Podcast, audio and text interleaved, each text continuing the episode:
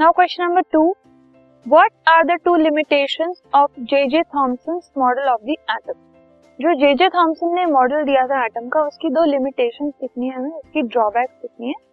तो सबसे पहली जो ड्रॉबैक थी उस मॉडल की this model could not explain the result of Rutherford alpha particle scattering experiment जो भी स्कैटरिंग हुई थी डिफ्लेक्शन हुए थे रदरफोर्ड के अल्फ़ा पार्टिकल स्कैटरिंग एक्सपेरिमेंट में उसको ये मॉडल एक्सप्लेन नहीं कर पाया था।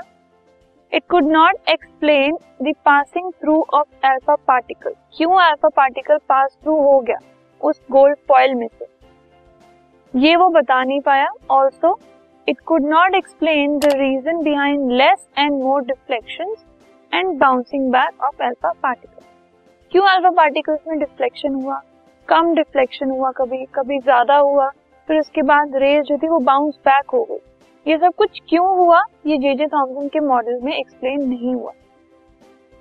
जो सेकेंड ड्रॉबैक है, वो ये थी that it is based on hypothesis इसके अंदर जो एक्सपेरिमेंटेशन है, वो कम हाइपोथेसिस ज़्यादा है इस मॉडल के अंदर। And there is no experimental evidence available for it जो भी मॉडल जे जे थॉमसन ने प्रपोज किया था, उसका कुछ एविडेंस नहीं है, कुछ एक्सपेरिमेंटेशन नहीं है उसमें जिसको देखकर हम ये मान सके कि हाँ जो उन्होंने प्रपोज किया है, वो चीज़ बिल्कुल ठीक है।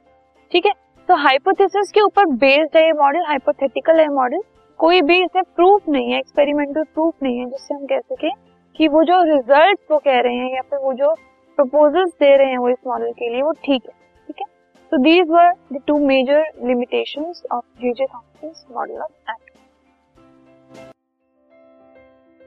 this podcast is brought you by Hubhopper शिक्षा अभियान अगर आपको ये पॉडकास्ट पसंद आया तो प्लीज़ लाइक शेयर और सब्सक्राइब करें और वीडियो क्लासेस के लिए शिक्षा अभियान के यूट्यूब चैनल पर जाएँ।